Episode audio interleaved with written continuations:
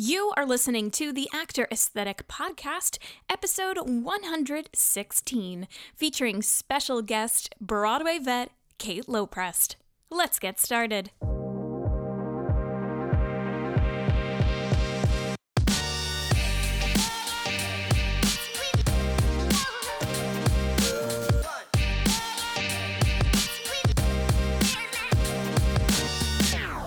What's up, everyone? This is Maggie Barra, and welcome to another episode of the Actor Aesthetic Podcast, where I take you behind the scenes of the theater industry. The Actor Aesthetic Podcast is produced every single week for your enjoyment, and show notes are found at actoraesthetic.com/podcast. You can also follow me on Instagram at Actor Aesthetic, or join our Facebook group, the Actor Aesthetic Alliance. All links are in the show notes. Now let's get on to the show. Can I let you in on a little secret? Thriving on social media does not have to be as daunting as it sounds, so let me help you. With my brand new online course, The Essential Guide to Instagram for Actors, you'll learn all my insider tips into defining your brand, creating high-quality content, increasing your engagement, and building a following on Instagram.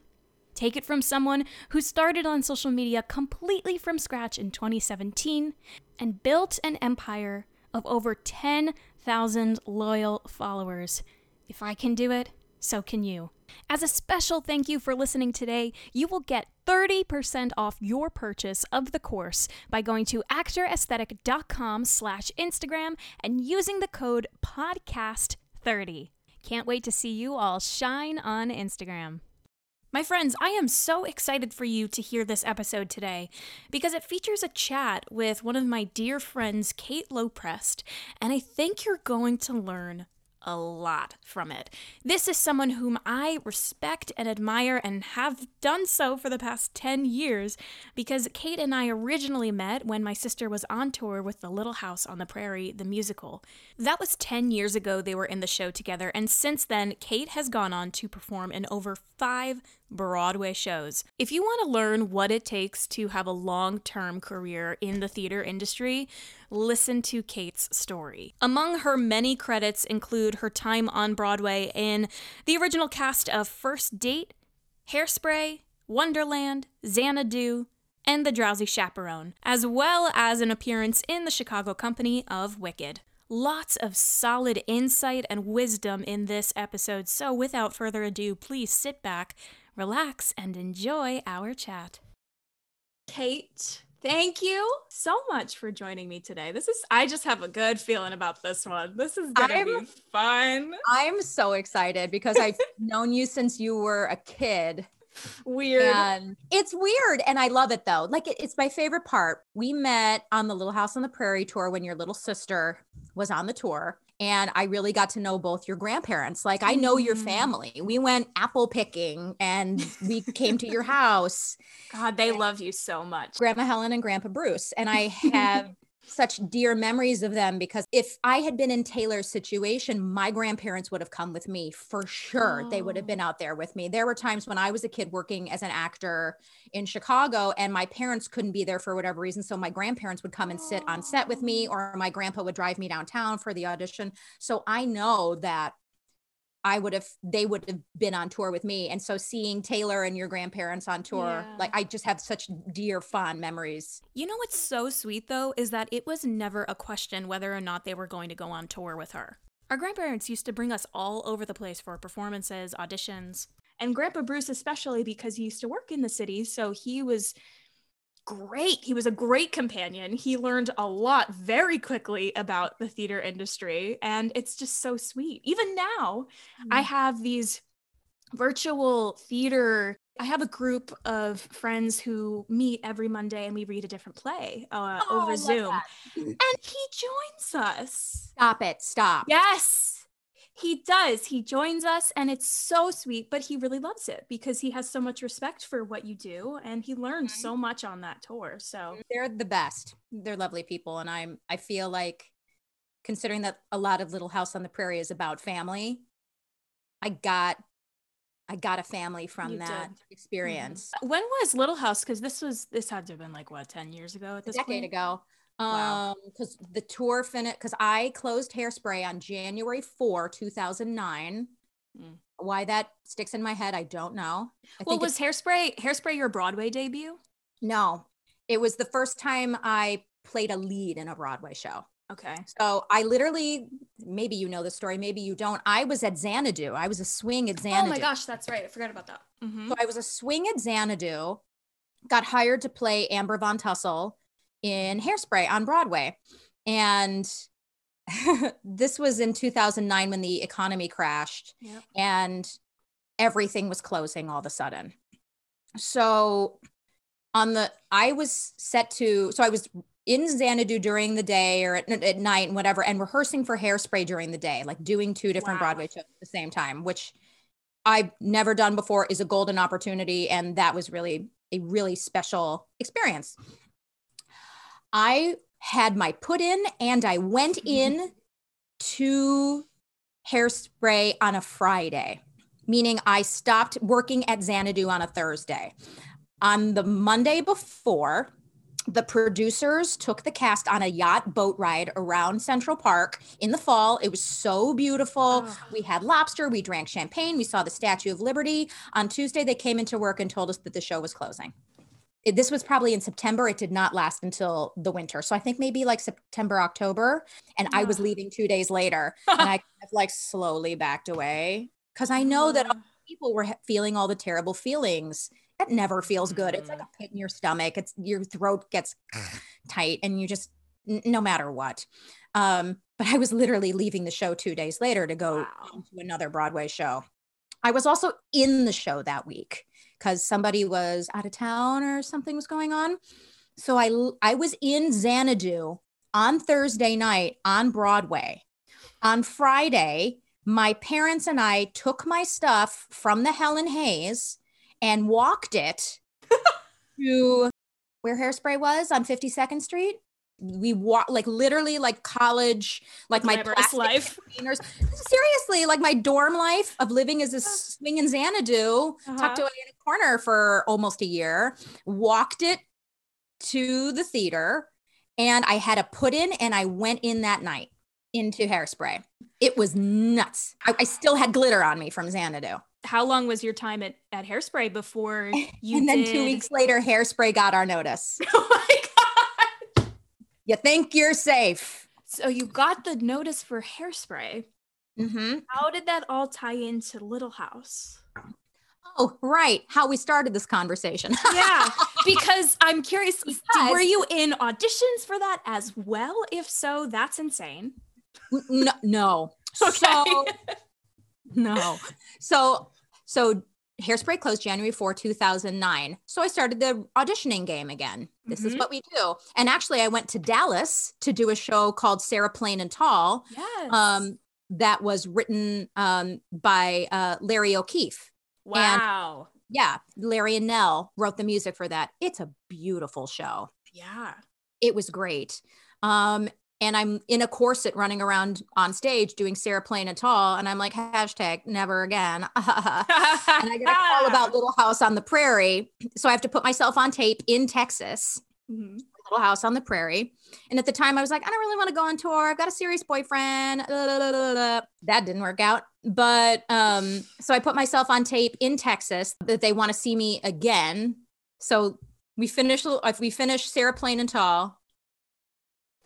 We fly back to New York because the show had ended. Mm-hmm. The next day I have a call back for Little House on the Prairie at Chelsea Studios.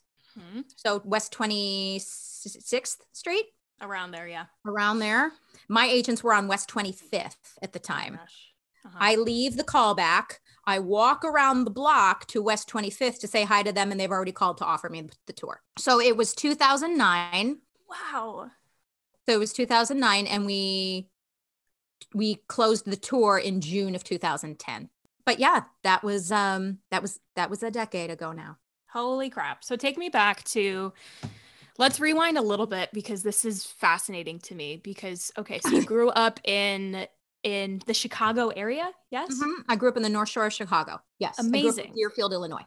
How did you get involved in theater initially? There is a huge arts community in Chicago, as you know. Oh, yeah. Particularly on the North Shore of Chicago. And I feel like it's a similar vein with teaching.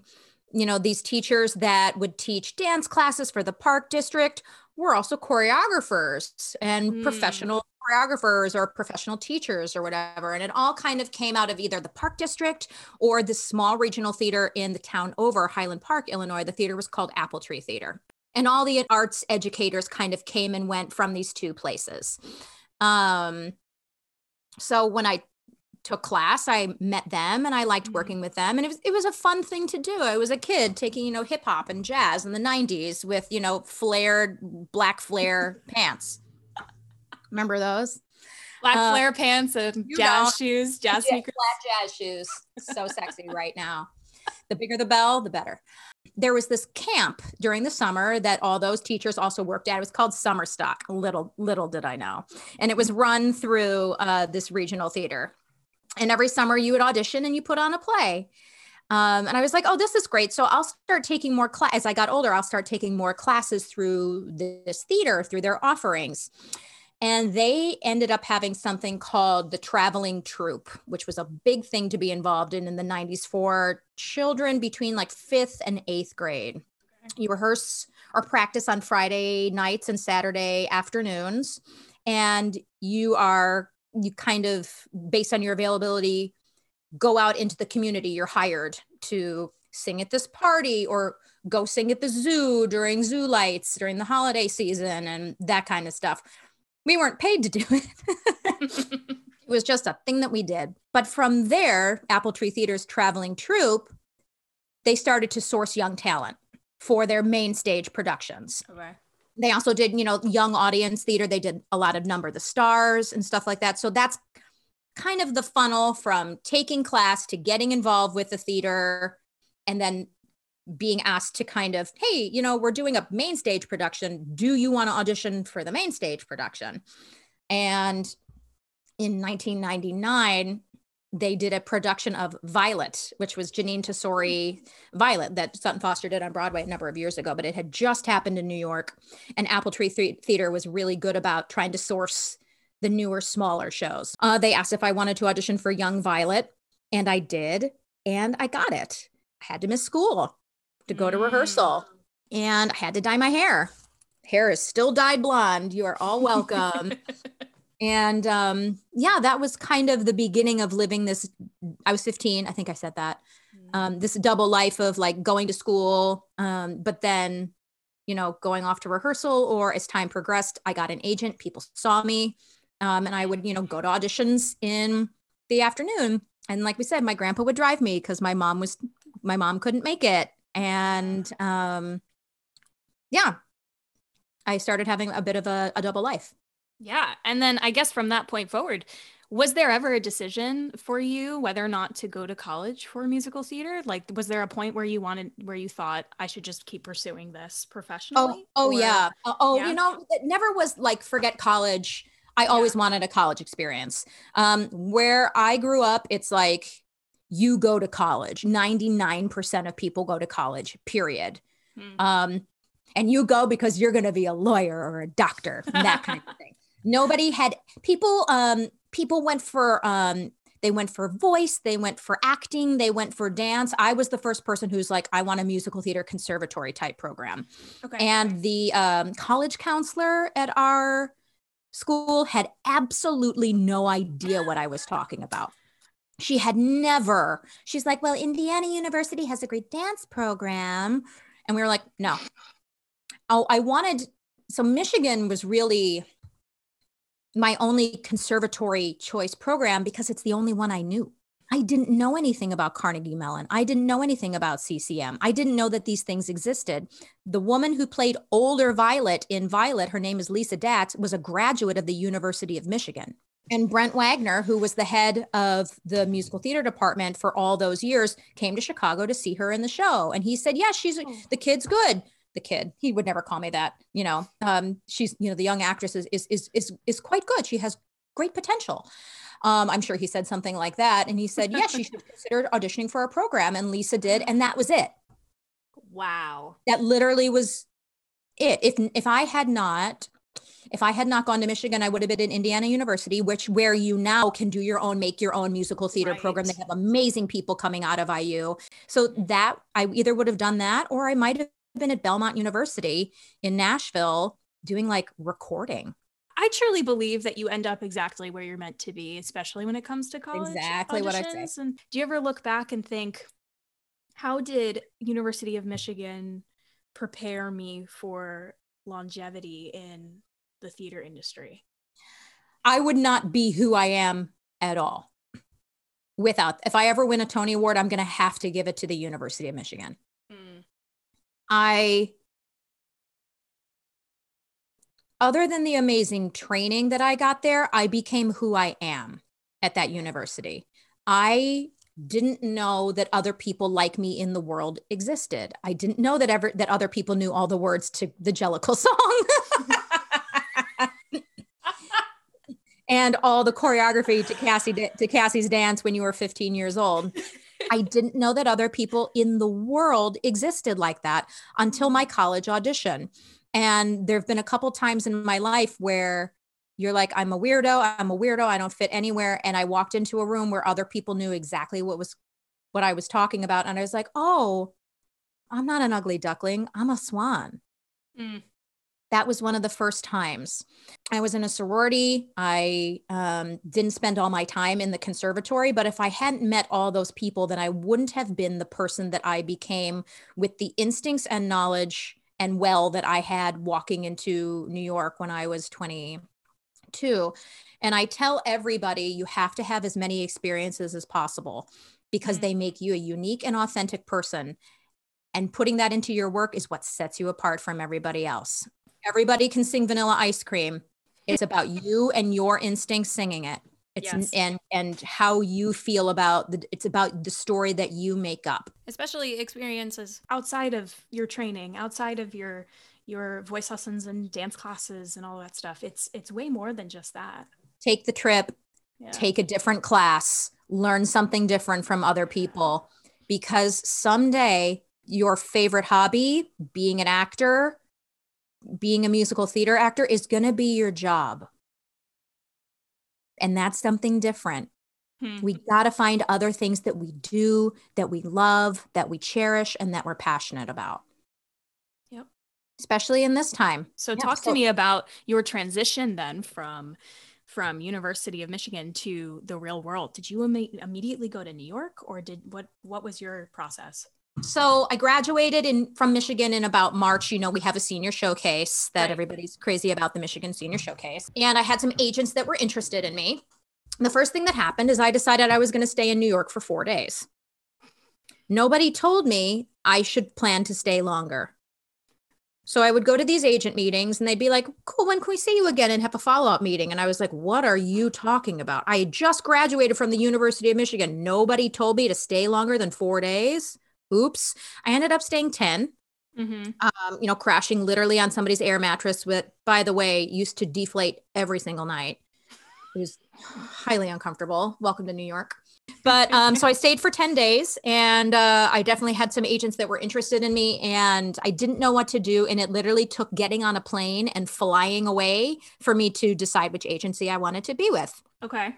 Yeah. Cause you get in your head and let's just say that was a really overwhelming time for me. Yeah, because I mean, what do you suggest now that you know this information? Because this is at no fault to college programs. This is something very particular to experience in the industry. This is just, you don't know this happens. You don't know exactly how an agent meeting is going to go or what that information, like what that time period between right after you do your showcase, how long you're supposed to stay. You just don't know until you experience it. Here's what I will say about it. I also graduated in 2005. This was a very long time ago. I had to get a phone service because they told us that agents would not want to call us on our cell phones because it was like too expensive or something. I had a black and white headshot and a calling service that you call and be like, let's honestly manage expectations. number one. There's some people in my class that got lots of agent appointments. There's some that got a few. There's some that got none. Yeah. If you're going to stay after your showcase, be prepared to take a meeting. And in that meeting, be prepared to talk to people about what you want.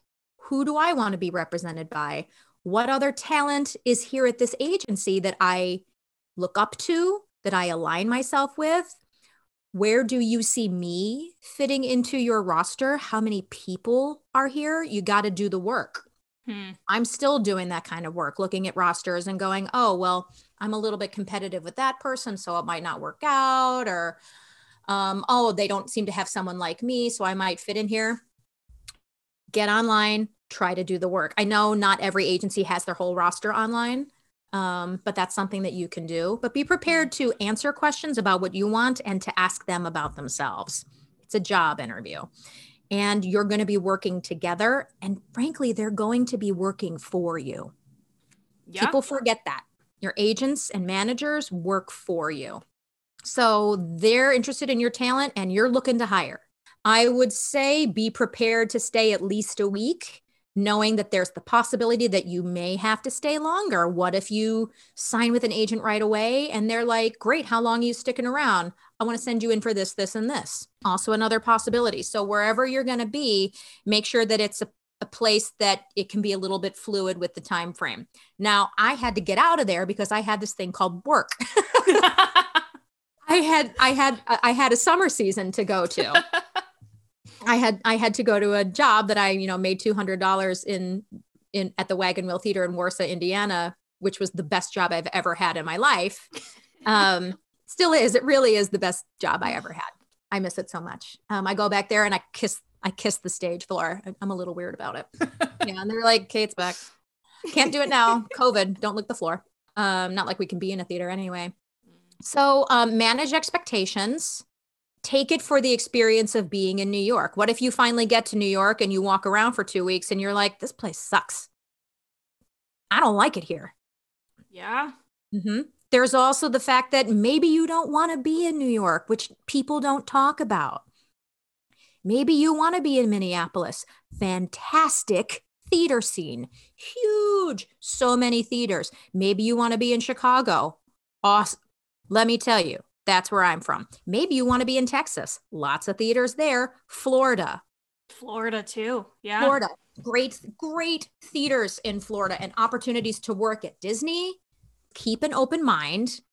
Be prepared for the best and the worst. What does that say? Oh, yeah. That's my tarot card. I pull tarot cards for myself. Read it to us.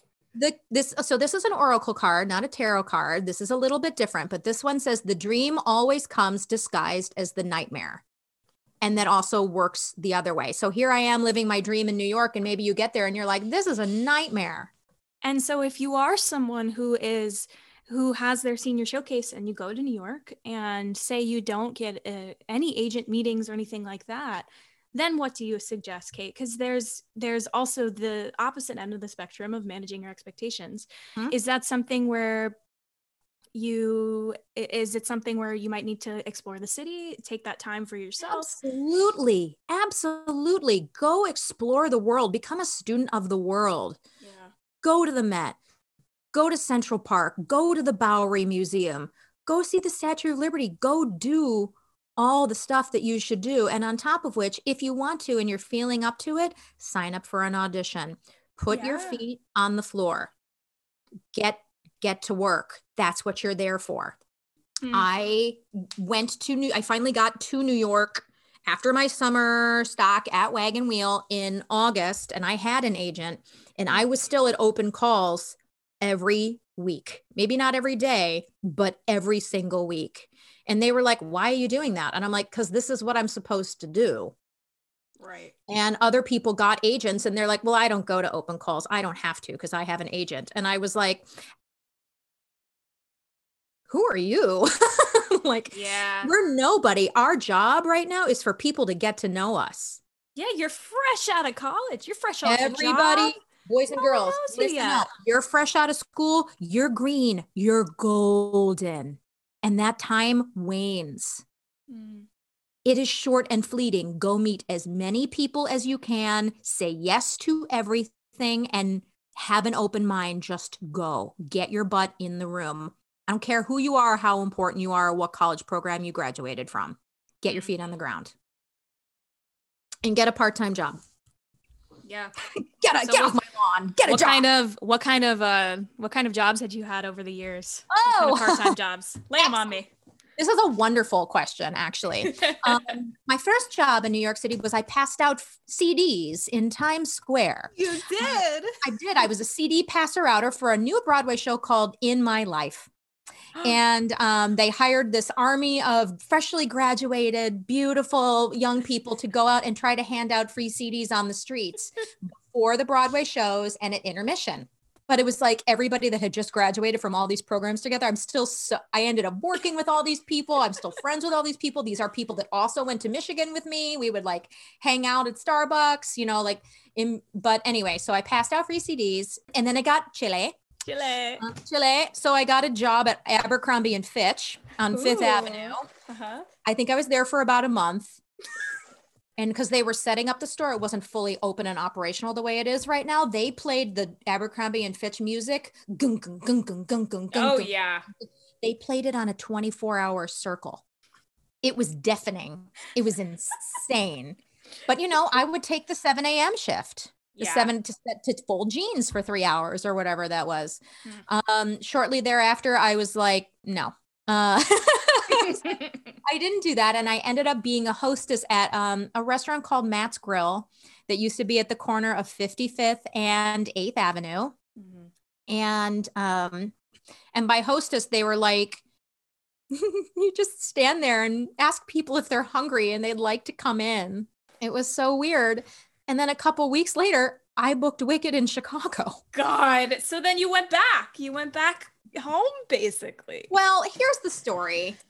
Here's the funny story. So I originally auditioned for the Chicago company of Wicked around St. Patrick's Day. I recently told somebody this. When all y'all, because I was talking to somebody who was there, when all y'all were partying on St. Patrick's Day, I was in Chicago auditioning for Wicked. So crazy. So that's kind of how casting directors also found, or the people at Telsey, casting directors kind of put me on the map at first, because I was one of those college seniors who was out and auditioning. When I finally got to New York and signed with my agent, the casting directors kind of find where everybody falls. And they're like, oh, you got Kate. Great. We want her to come in for an audition for Wicked. Mm-hmm. I got to go to the opening night of In My Life, the musical that I handed out CDs for, and Craig Burns was standing there and he said, we're going to bring you in for Wicked next week. So I kind of kept having these auditions and it was clear that they wanted me, but they didn't know exactly where I fit. Mm-hmm. And I had another audition in November. Maybe that was the Craig Burns audition that he told me about within My Life. It's possible, but I went in and I auditioned and, I was set to fly home for Thanksgiving the next day because that's what you do. And I said to my agent at the time, do you think I should go? Should I stay? If they're going to ask me to come back in, do you think I should go home? And he said, yeah, it's Thanksgiving. It's, nobody's doing any work this week, blah, blah, blah. Get on the plane. No big deal. And I'm at the airport and I called him and I said, okay, I'm going. And he said, all right, cool. I land in Chicago, phone message. You didn't leave yet, did you? Oh my God. It's always when you go, it's always when you take a vacation. It's always that. I knew it in my soul. And I'm like, I just landed at O'Hare. He goes, well, Stephen Schwartz needs to see you tomorrow. Holy crap. So I get home. They arrange for me to fly back tomorrow, the day after. Uh-huh. So the Wicked company, I've never felt more special in my life, arranges for me to fly back to New York and fly me back in the same day. So I fly back to New York. They pick me up in a limo. They drive me to my apartment in Queens so I can pick up an outfit and my repertoire, all my book, my sides and all that stuff. They drive me to the old Telsey, which you don't remember, but it was like on 28th Street and they had cats wandering around and the floorboards were like coming apart. And I auditioned for Stephen Schwartz. And I go back to the airport and I fly home. Wow. And then I wait.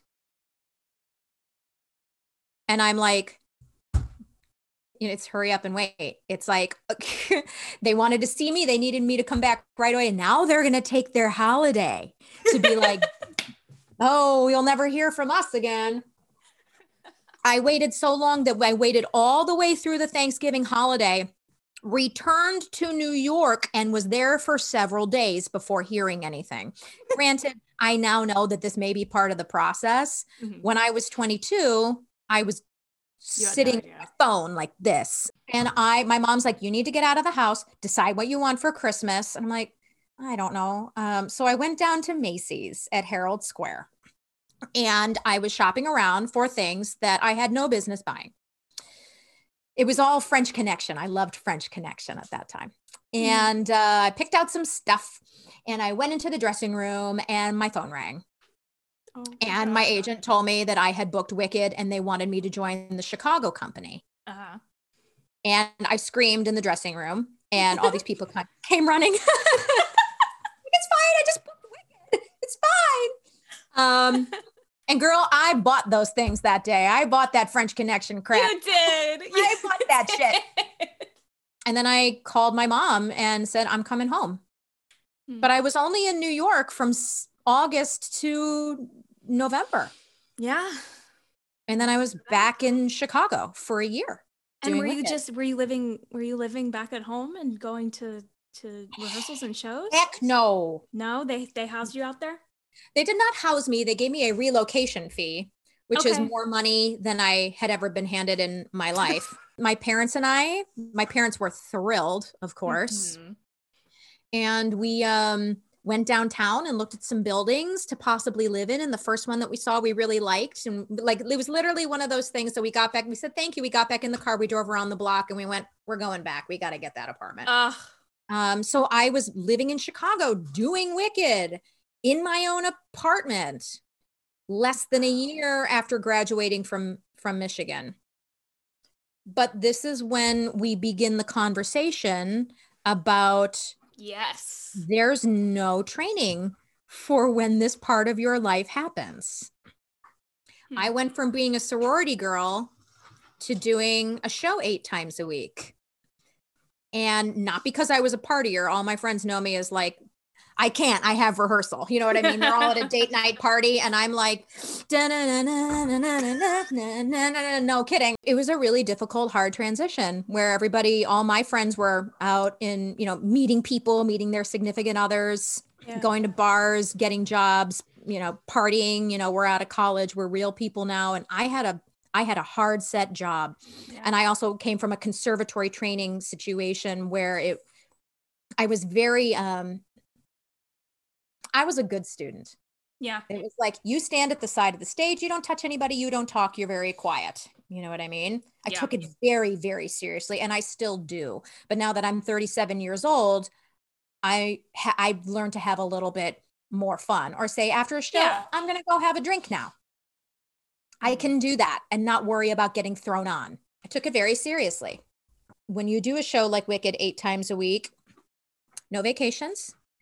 You miss family stuff. My family was there. When you do a Broadway show, you miss the wedding, you miss the funeral, you miss the birthday party, you miss the anniversary. You just do. You give up a lot. And I don't know how to train people to do that in a college setting, except to just let them know that your life is going to change significantly when you step into a situation where you do a show 8 times a week. You are going to be very focused on your physical health and your mental health and your spiritual health. And if you're anything like me, when I was 22, I had not thought about my mental health or spiritual health. I hadn't really thought about any of those things. Mm-hmm. And it was a very large wake up call for me. I urge anybody in their college experience to begin cultivating those relationships with your mental health, your emotional health, your spiritual health in that time. And to know that when the guy in A Chorus Line, the movie, says, I'll do whatever you want 8 times a week forever, it's not just the line.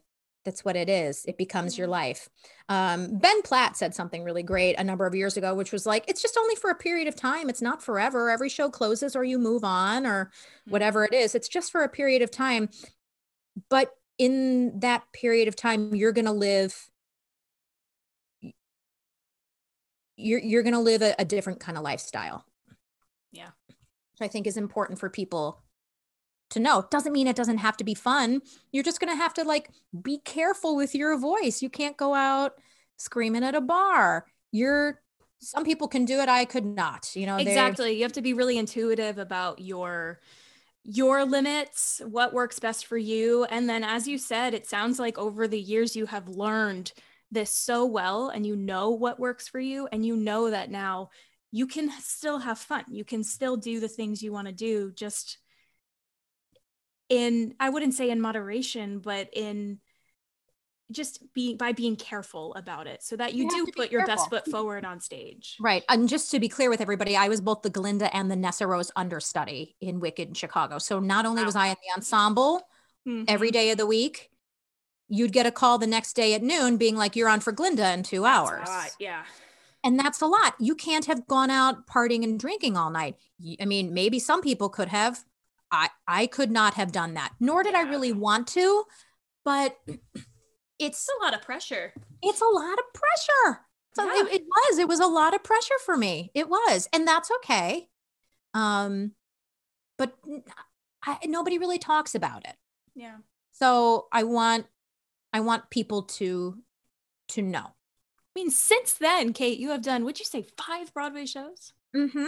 From that production, which I guess we would say is probably like the biggest one that you did out of college. It was right after college, basically. Right after college. Biggest credit right after college. Mm-hmm. But you've since then been in 5 Broadway shows. Mm-hmm. What is one thing that, when I ask you this question, it just sticks out to you, something that you've learned, like the biggest lesson that you've learned along the way in every one of those shows and beyond, that you wish that you could have told Kate at 22 in Wicked in Chicago? Oh God, there's so many lessons. Well, tell me, what do you think? Well, first off is to trust the timing of your life. And this isn't just necessarily Broadway, though this ends up being a lot of my Broadway experiences, that these things happened at the right time and to trust the timing of that. But, you know, when the Broadway show closes or when you're offered another opportunity, maybe to go do something regionally and to be like, well, that means I'm giving up being here in New York to audition, you know, and giving up opportunities, but to trust that timing, because I've been doing this since I was 15 years old now. Everything's okay. Everything's gonna be okay. It might not seem like it in the minute, but it's gonna be okay. The second thing I want people to know is I want you to cultivate a strong base of people that you trust. And those people will change. People will come and they will go, and that's the way that the world works sometimes. But in order to be authentic to, I mean, I've been making a lot of phone calls this week about some other business stuff.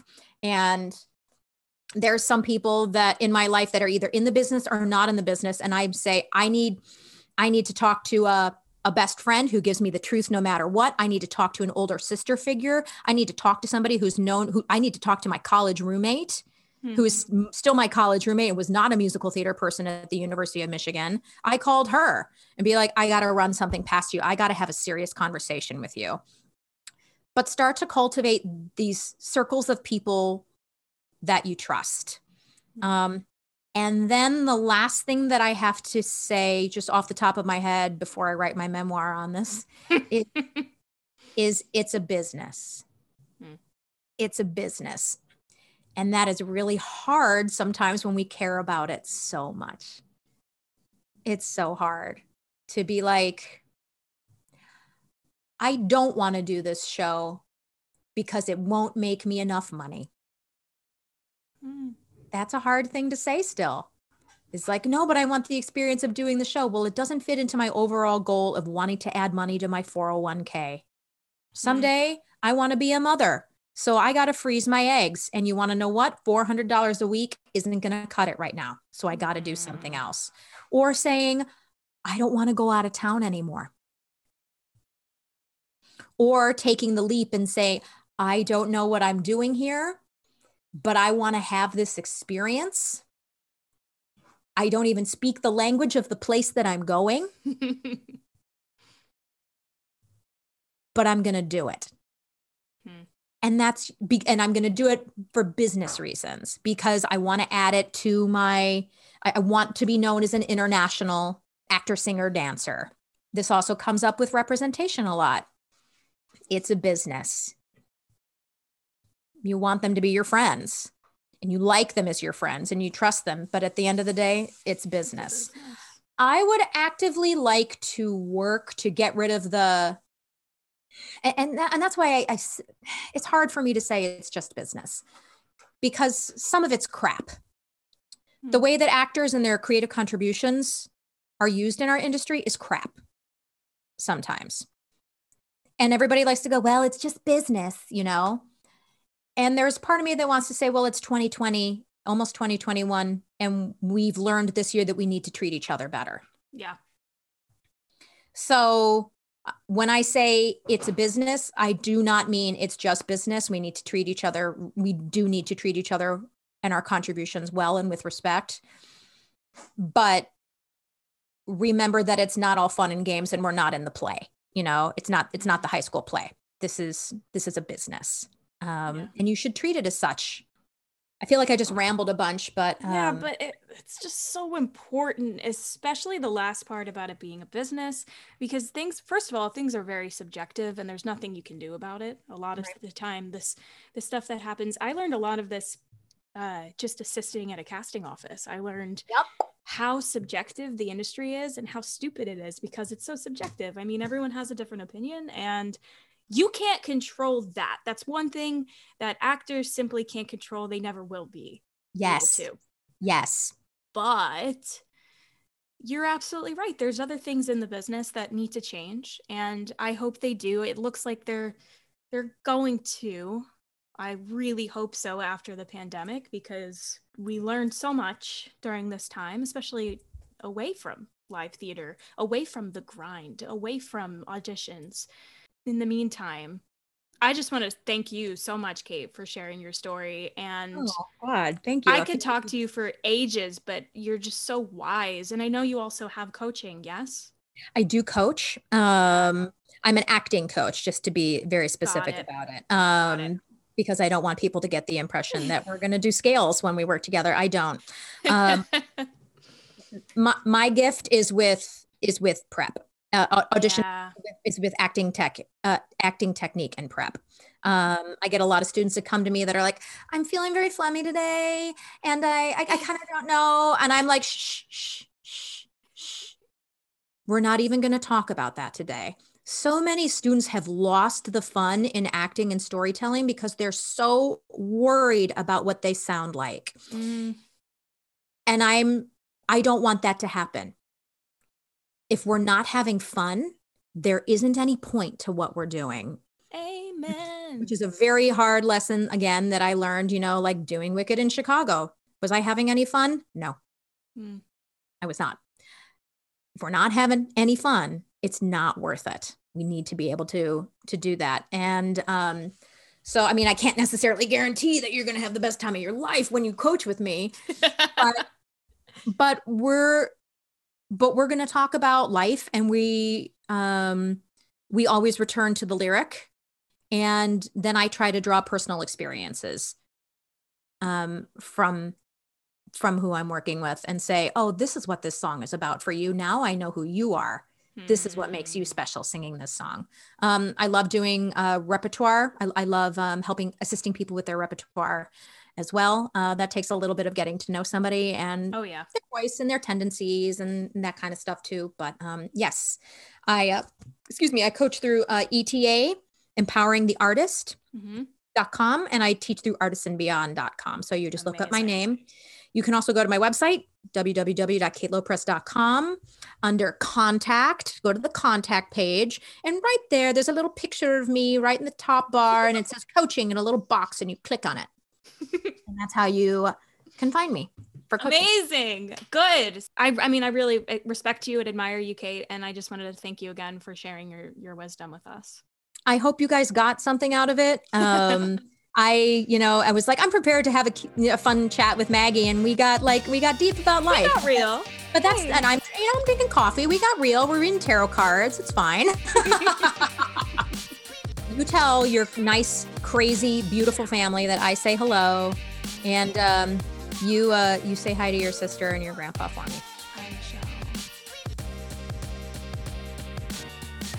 If you enjoyed today's episode and you found it helpful, I would love it if you could screenshot it and share it to your Instagram stories so that I can see who is following along with me there. If you haven't already, please be sure to rate, review, and subscribe to the podcast on your favorite podcast app. Join me every single week for a brand new episode of the Actor Aesthetic Podcast, bringing you behind the scenes of the theater industry. Until then, this is Maggie Barra signing off. It takes a village.